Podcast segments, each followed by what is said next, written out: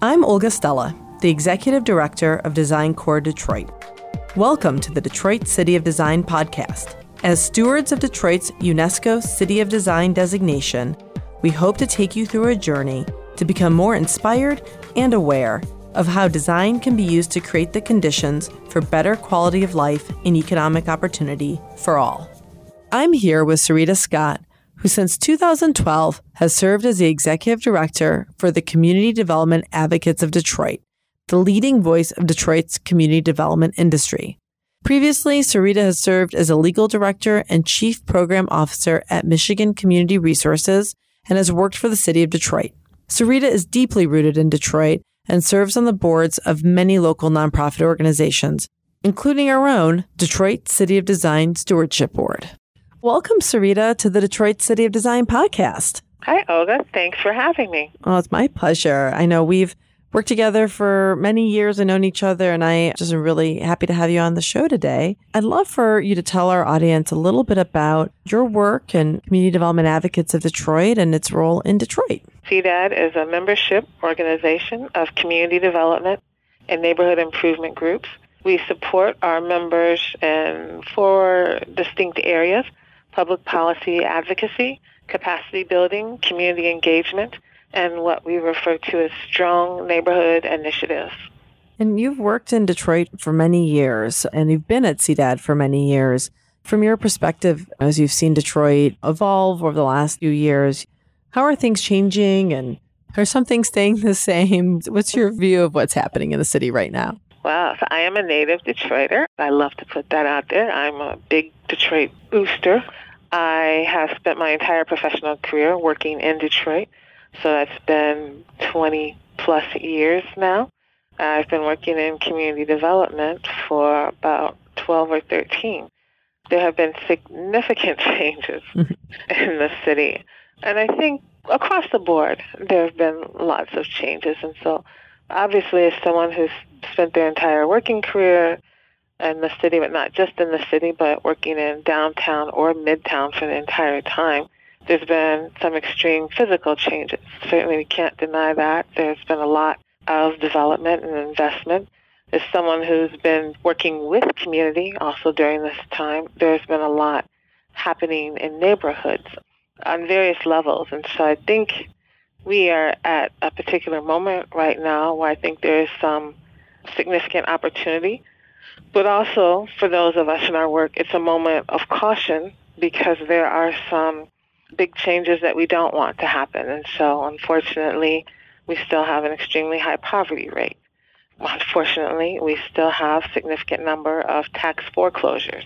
We have a problem with water affordability. So there are some real serious issues we have in the midst of what many are just focusing on, which is the great investment and development that's been happening. Yeah, it's easy to be in that bubble and not always see what's happening just a few blocks outside of it. Definitely. And so, how does that compare with some of the other cities that you visited and that you've worked with? You know, whether they're Rust Belt cities or they're big cities that have seen decline. Are you finding the challenges we're facing in Detroit neighborhoods similar or different in any way from other places? You know, there are some similarities. And I know every city thinks they're unique, but there are some similarities, particularly around the issues of development and displacement. So, in areas that have some attractive amenities or who have some positives that they want to build on, such as Detroit with our location and the riverfront and all of that, there is development happening. And at the same time, there's displacement. So, we are not the only city dealing with that. But one of the things that I noticed, at least you know, in earlier years doing this work, one of the differences is that quite often Detroit, the scale, the magnitude of scale, when we were talking about something like vacancy, and when we were talking about foreclosure, or we were talking about disinvestment, our scale was sometimes just higher. And mm-hmm. so sometimes our challenges, while they were somewhat unique to our sister Rust Belt cities, the magnitude in Detroit was just sometimes a lot greater. And so, in that context, what are some of CDAD's goals right now? What are the kinds of things that you're working on or that your members are working on? So, as a membership organization, we always strive to make sure that our work is responding to the priorities of our members. And right now, one of the top priorities is affordable housing. And so, again, as we are witnessing the recovery and some sense in the city of Detroit, it's also the challenge that we don't have the type of affordable housing we need. We are beginning to see the kinds of housing prices and rental prices that we haven't seen in years.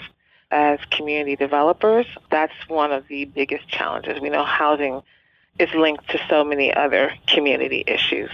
Tied with that, there's still significant work happening around preventing tax foreclosures. And so, again, I think we were all aware of the mortgage foreclosure crisis, but in Detroit, there's also been a tax foreclosure crisis, and one that to a certain extent we can control and maintain because we know that there are elected officials who manage that process.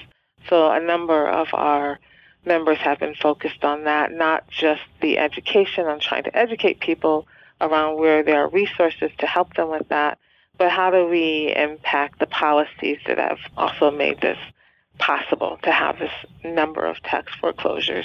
And then again, just keeping in this theme of land, a lot of our members are focused on how do we have community ownership of land. There's been a lot of work, and we have done some joint workshops with Detroit People's Platform around community land trust. There's interest on land contracts. So, really being aware of the fact that land is so valuable is becoming much more valuable in Detroit, and how do we ensure that there's community ownership of land? Those are a lot of the issues that mm-hmm. our members have been working on and that we've been working to support them around. There's a lot of systemic components, right, that relate to all three of those when you think about how to tackle them, both immediate short term kinds of things, but really much longer term kinds of system changes that are needed. Yes. So, given that, and we've been so grateful to have you as one of our City Design Stewardship Board members for the last two years and involved in the planning process around the Detroit City Design Initiative, you made a personal commitment of your own time to this work. And so, can you help our audience understand a little bit about why you've done that and why you think design matters in a city like Detroit when it's still grappling with you know, these really challenging issues? Wow, it's been two years. I can't yeah.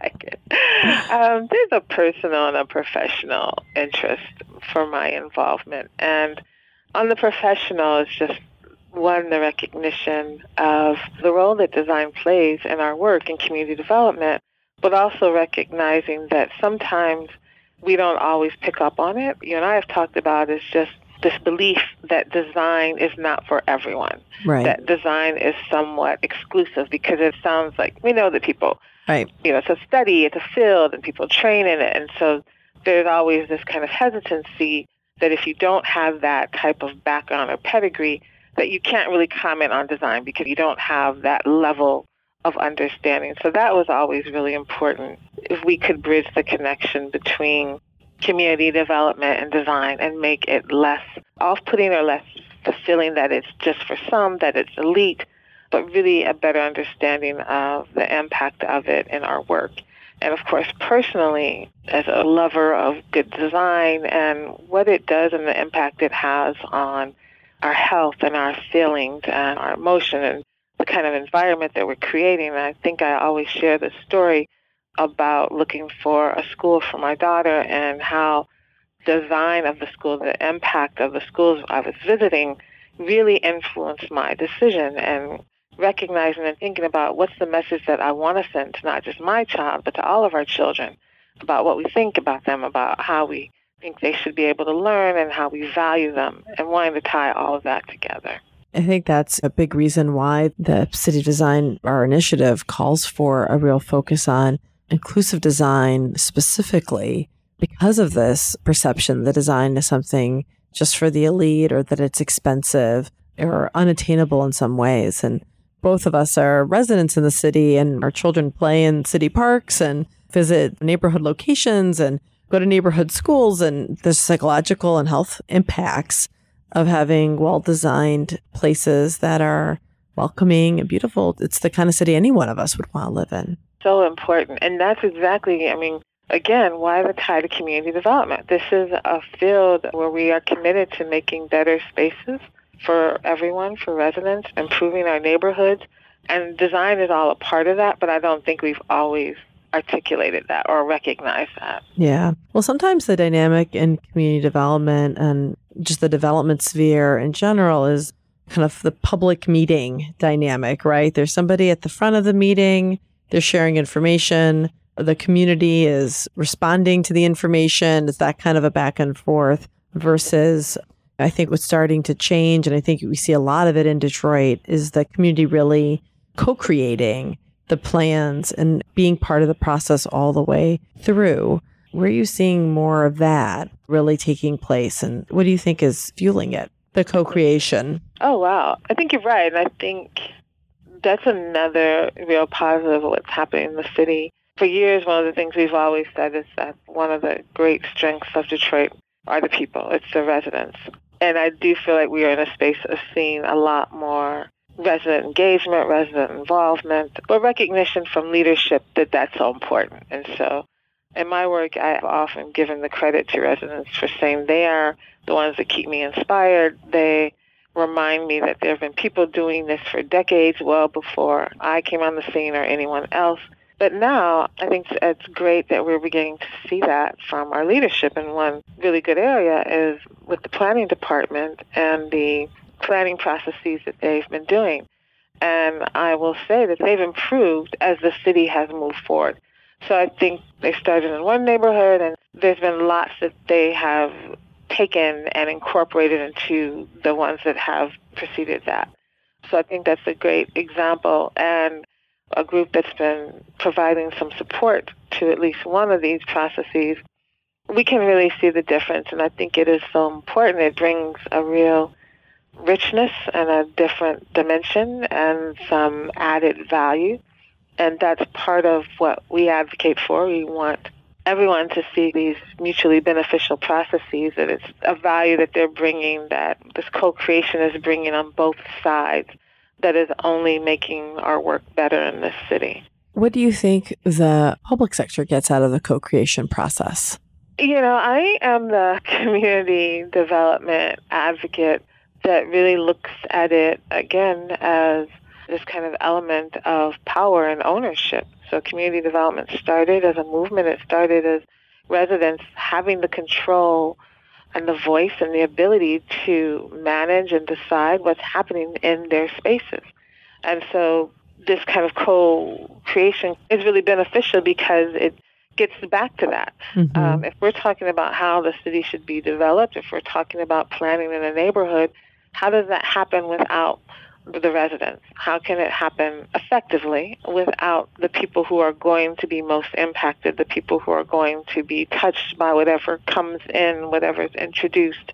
And so it's really important and I think beneficial and hopefully a return to the way the community development had always been done. Yeah. I think that it is that co-creative process yeah. When I started working in Detroit in community and economic development about 20 years ago, too, it seemed like uh, many of the community development organizations, the block clubs, the neighborhood groups, they were innovating different solutions to everyday problems that they faced, whether they were managing parks that the city could no longer manage, or they were building bus shelters or exactly. doing community gardens. And uh, maybe this is the transition for how the public sector does its role as it should, but that community voice is still present and the innovation that happens in community, that kind of ownership can be incorporated in a workable way, right? It's not just, again, at the public meetings, people looking at finished plans, but really. Um, exactly. Yeah. I think, you know, and as you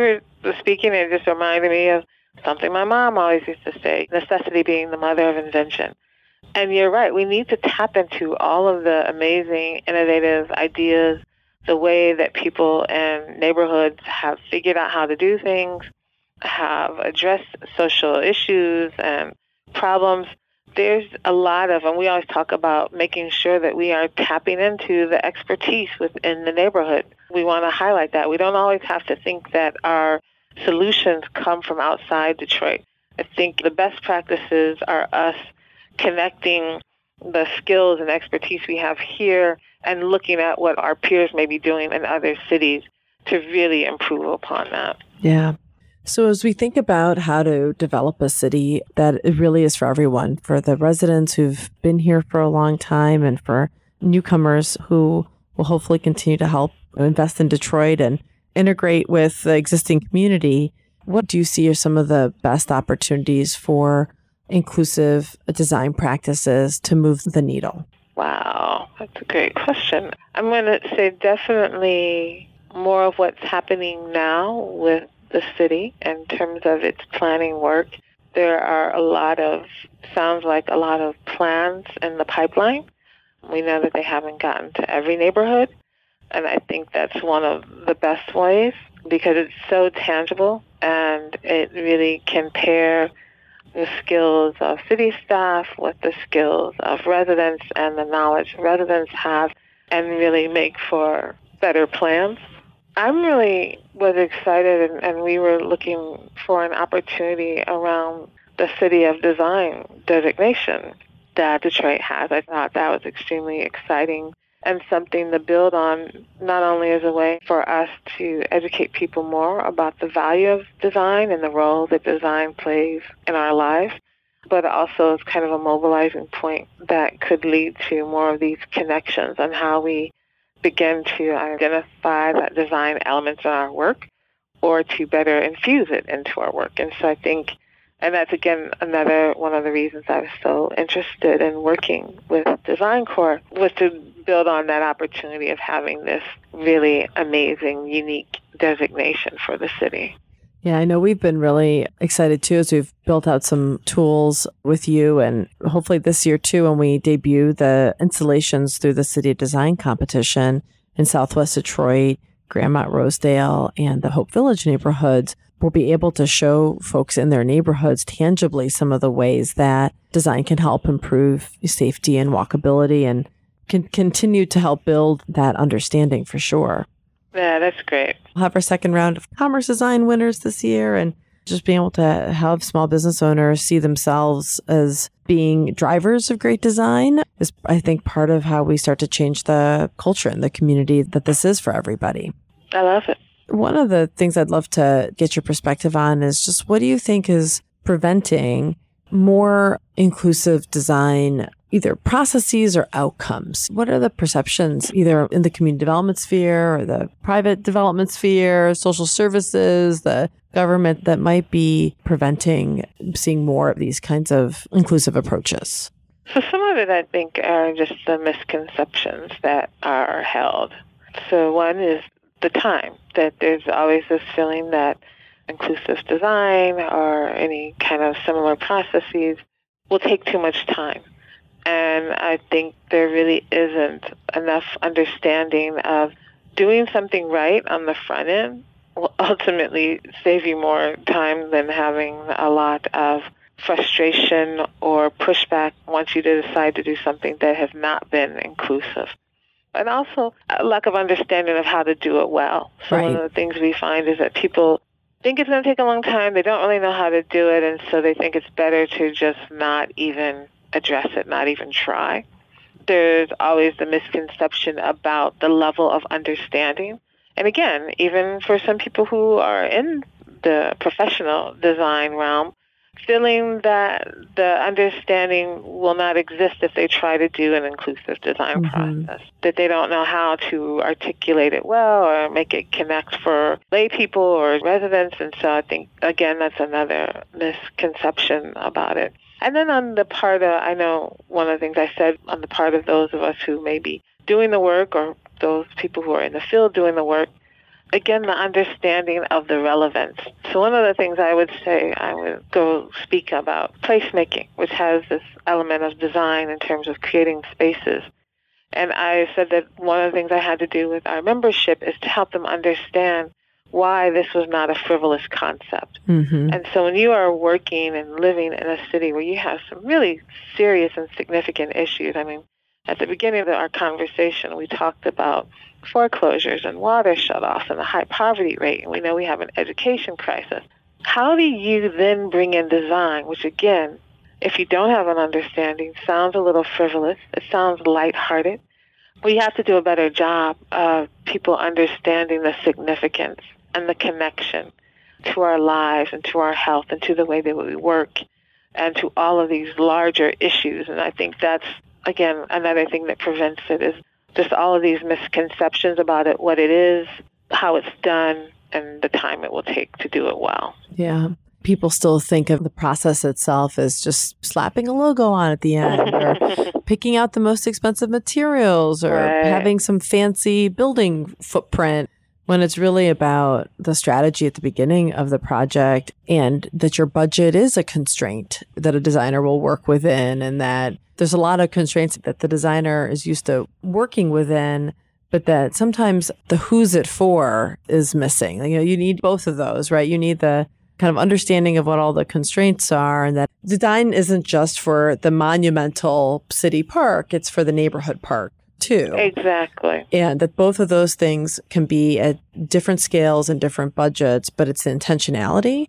And maybe the opportunity that we have in Detroit is to really have more people participate in both of those in a way that makes them feel and gives them the agency to benefit from the outcomes of both of those kinds of public spaces. Totally. And so, on the theme of placemaking and inclusion, can you just help our audience understand where placemaking veers in the right direction towards inclusivity and welcoming everyone versus the ways that it can kind of veer in the wrong direction? So, the piece of placemaking that, again, really sparked my interest was hearing that it is creating a place that responds to what the residents in that particular place want. And so the placemaking model that we adopted was really about community driven placemaking. And so it was community driving how this space responds and interacts with them and supports their needs, as opposed to this idea that you are just creating nice, pretty, attractive places one of the key components of placemaking is the use. Mm-hmm. If a nice place just exists in isolation, if it's not being used, what's the point? Right. And so that was where the way that we again approached it is that placemaking wasn't even necessarily creating a new place. It was identifying those spaces that are already a draw or an attraction in the neighborhood that people already utilize and thinking about how we can enhance them you know, make them respond better. Maybe it's improving the seating, improving the activities that are there, scheduling or planning some engagement and performances. So that's really been the focus. Is I think some people think of it as we just do what was that model? We we do a pop up oh, park the, in a yeah. place. You know, those are some of the elements, but the theme should be about what do people want? What do they want to see, and what do they feel would be a value add to the way that they're right. living in community. Do you think that community development organizations in Detroit have been working in design without necessarily calling it out or, or naming it in the same way that we've named placemaking? Yes, I mean, that's so right. A really great question. And it's really one of the reasons that we even became involved in placemaking. As I was hearing about it and this workshop, I was sitting there thinking that this is really community development work just with a sexy title. So I definitely want to lift up. I mean, there's so many CDAD members, probably too many to name, and then I don't want to get in trouble for naming, but so many across the city that have been doing amazing work with inclusive design and practices and really extremely well thought and deep engagement with residents and resident leadership models that can influence and direct all of this. So yes, it's definitely placemaking is something that has been happening for many, many years, well before it was identified as such.